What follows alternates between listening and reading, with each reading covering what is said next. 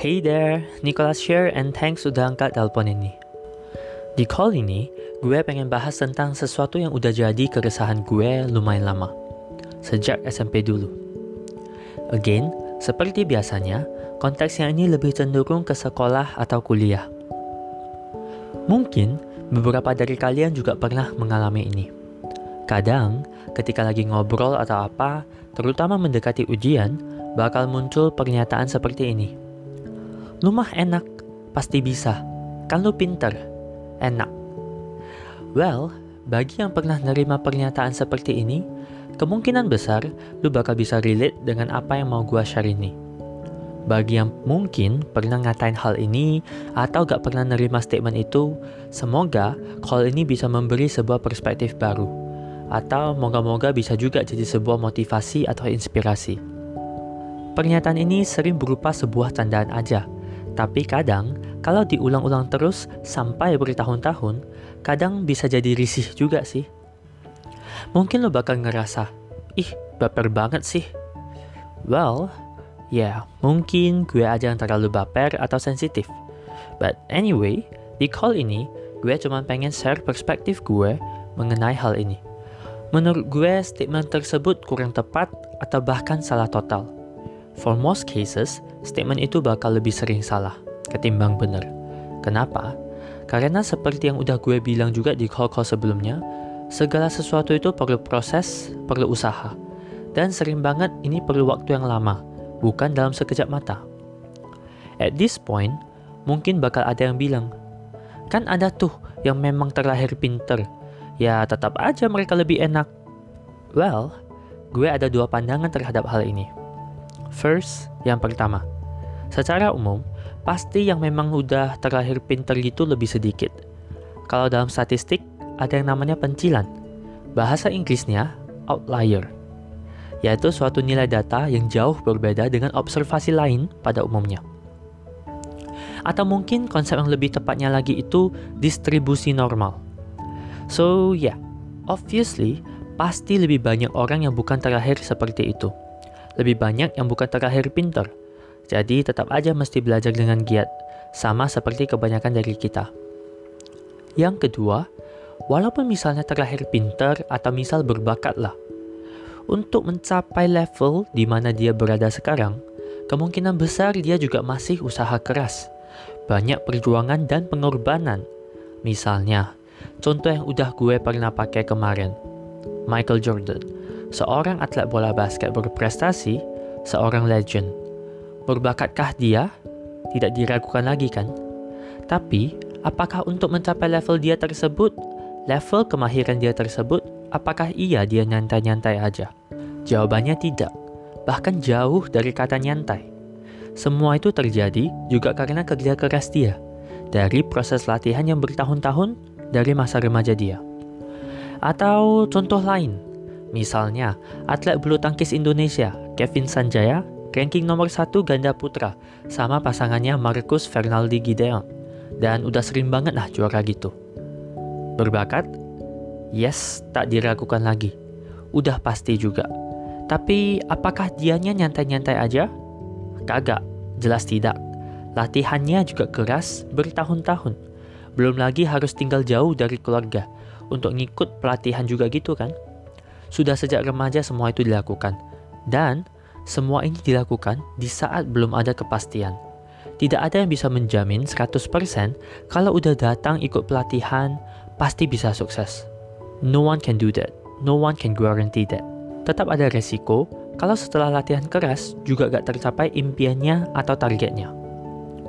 So, as you can see, banyak usaha dan pengorbanan yang perlu dilalui dan itu semua gak serta-merta berhenti ketika mereka udah sukses menggapai target atau impian mereka. Karena setelah itu, mereka juga masih tetap terus latihan untuk mempertahankan level mereka tersebut. So, as you can see, banyak usaha dan pengorbanan yang perlu dilalui.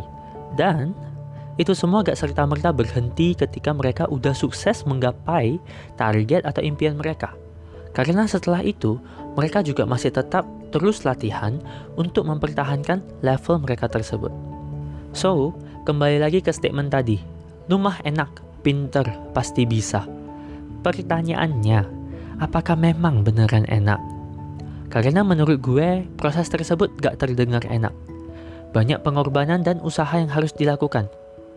Terlebih lagi, sama seperti contoh tadi, ketika dalam proses tersebut, misal ketika sedang belajar, apakah ada kepastian 100% bakal mencapai hasil yang diinginkan?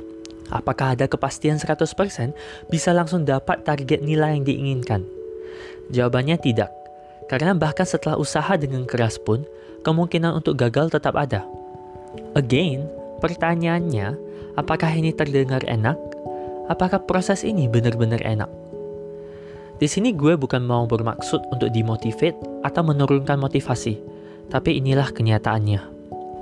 Usaha tersebut, proses belajar atau latihan tersebut, pengorbanan-pengorbanan tersebut, semua itu hanyalah upaya kita untuk meningkatkan peluang kita dalam mencapai target kita. Karena apa pun ceritanya, tidak ada yang bisa menjamin. Kalau udah ngerjain semua hal itu, pasti akan sukses. Gak ada yang bisa benar-benar menjamin. Again, Kembali lagi ke statement tersebut. Lumah enak, pinter, pasti bisa. Untuk konteks belajar, mungkin gue bisa share sedikit lagi dari perspektif dan pengalaman gue pribadi. Misalnya, ketika lagi belajar suatu topik baru, baik itu matematika, fisika, atau apa pun pelajarannya, dan masih belum bisa atau topik tersebut tampak sulit, apakah setelah gue dedikasikan waktu untuk pelajari materi tersebut, udah ada jaminan 100% bisa. Gak juga kan? Gak ada jaminannya 100%. Mungkin lo bakal bilang, tapi kalau udah giat belajar, pasti hasilnya bagus. Kalau belum bisa, ya tetap pelajari lagi, pasti entar bisa. Statement ini enggak salah, dan malah ini sebuah mindset yang bagus. Ini juga mindset yang gue tanamkan di diri gue sendiri. Tapi, kalau misalnya kita menempatkan diri kita sebagai pihak ketiga dan menilai situasinya secara objektif, pasti gak akan bisa menjamin 100% pasti bisa. Bahkan setelah usaha-usaha tersebut. Again, kembali lagi ke statement tersebut. Lumah enak, pinter, pasti bisa. Masih yakinkah enak?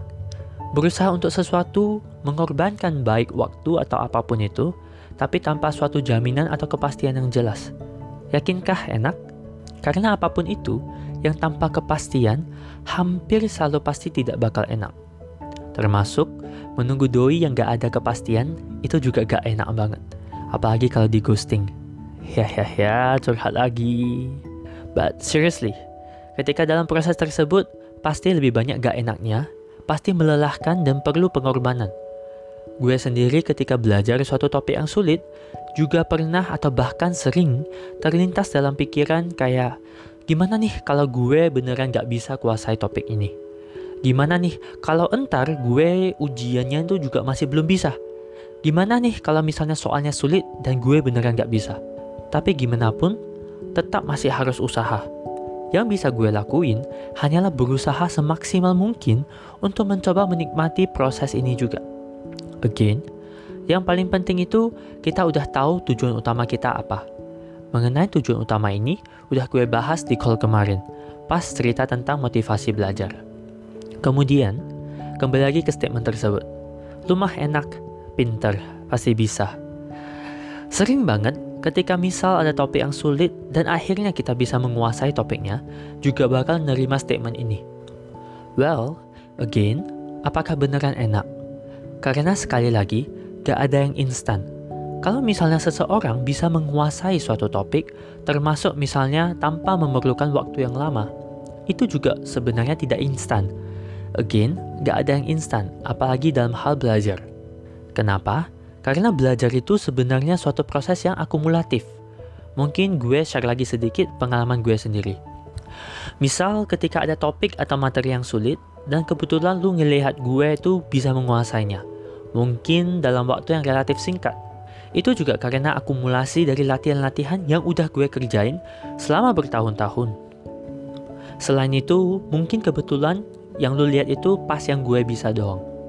Tapi sering juga gue gak bisa atau bingung dan lagi ngulik atau baca-baca untuk berusaha memahami materi tersebut. Dan ini bisa jadi berjam-jam atau bahkan berhari-hari untuk suatu topik kecil aja. Selain itu, Semua usaha dan pengorbanan dalam belajar itu sudah bertahun-tahun dilakukan, bukan dalam hitungan hari atau bahkan berbulan-bulan. Bertahun-tahun. Mungkin bagi yang udah denger call-call sebelumnya udah tahu gue mulai rajin belajar itu ketika SMP, tepatnya kelas 1 SMP. Jadi, ketika duduk di bangku SMA, apa pun itu topiknya atau pelajarannya, ketika belajar itu sebenarnya udah ada pengaruhnya juga dari semua usaha dan waktu yang udah gue dedikasikan untuk belajar dan latihan sejak SMP. Sehingga pola pikir yang diperlukan udah terbentuk juga. Logikanya juga udah mulai diasah sejak SMP itu.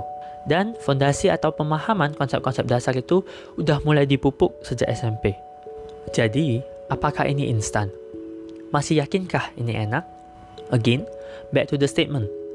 Lumah enak, pinter, pasti bisa Menurut gue, enak atau enggaknya itu kembali lagi ke perspektif apa yang lu pakai. Atau sudut pandang apa. Kalau cuma sekedar fokusnya ke hasil akhir, ya enak sih. Apa pun itu kalau hasil akhirnya bagus juga enak kan? Tapi menurut gue, itu sudut pandang yang kurang tepat dalam konteks ini. Karena di balik hasil akhir tersebut, kemungkinan besar ada usaha dan pengorbanan yang besar juga dan gak kalah pentingnya. Lalu, menurut gue, Terutama dalam konteks belajar, sebenarnya kita itu juga dikasih pilihan kok. Kemungkinan besar kita itu dapat memilih. Apakah kita mau usaha atau enggak? Apakah kita milih untuk berkorban atau enggak? Semua itu kembali lagi ke keputusan kita masing-masing. Kalau misal kita memilih untuk usaha dan berkorban itu, berarti paling enggak kita udah mencoba untuk meningkatkan peluang kita untuk mencapai target tersebut. Paling tidak dengan begitu, kemungkinan untuk berhasil capai tujuan atau impian kita itu sudah lebih tinggi. Again, gue mau ingatkan, di call ini gue bukan bermaksud untuk menghilangkan motivasi atau menurunkan semangat. Apa yang mau gue sampaikan itu untuk jadi pinter atau tanda kutip pinter, atau bahkan untuk mencapai suatu impian, walaupun nih setelah usaha itu tidak bisa menjamin 100% itu semua bakal tercapai, tapi kita tuh tetap jelas perlu usaha. Karena cuman ini yang bisa kita lakuin. Cuman ini yang bisa kita kontrol. Dan inilah yang bisa meningkatkan peluang kita. Tetap fokus saja berusaha terus untuk menjadi versi dirimu yang lebih baik dibanding dirimu di hari sebelumnya. Dan juga, percayalah, in the long run, dalam jangka panjang, inilah yang bakal menjadi langkah yang tepat. Karena kita udah berusaha semaksimal mungkin untuk mencapai target atau impian kita dan pasti bakal melihat progres yang signifikan. So ya, yeah, itu sih menurut gue. At the end of the day, itu semua hanyalah sebuah pilihan. Tergantung pilihan kita masing-masing. Mau usaha dan berkorbankah? Atau cuma mau nyantai-nyantai aja? See? Kita semua punya pilihan. That's why gue dari dulu kurang setuju atau tidak setuju dengan pernyataan seperti lumah enak, pinter, pasti bisa. Karena dibalik itu semua, kemungkinan besar ada banyak sekali usaha dan pengorbanan yang dilakukan. Dan setiap orang juga bisa memilih untuk melakukan itu juga. Gue harap call ini bisa bermanfaat dan memberi sebuah perspektif baru atau inspirasi baru. Atau mungkin juga udah bisa memotivasi kamu juga. I guess that's about it. Semoga bisa bermanfaat dan sampai jumpa lagi di call-call berikutnya. See ya.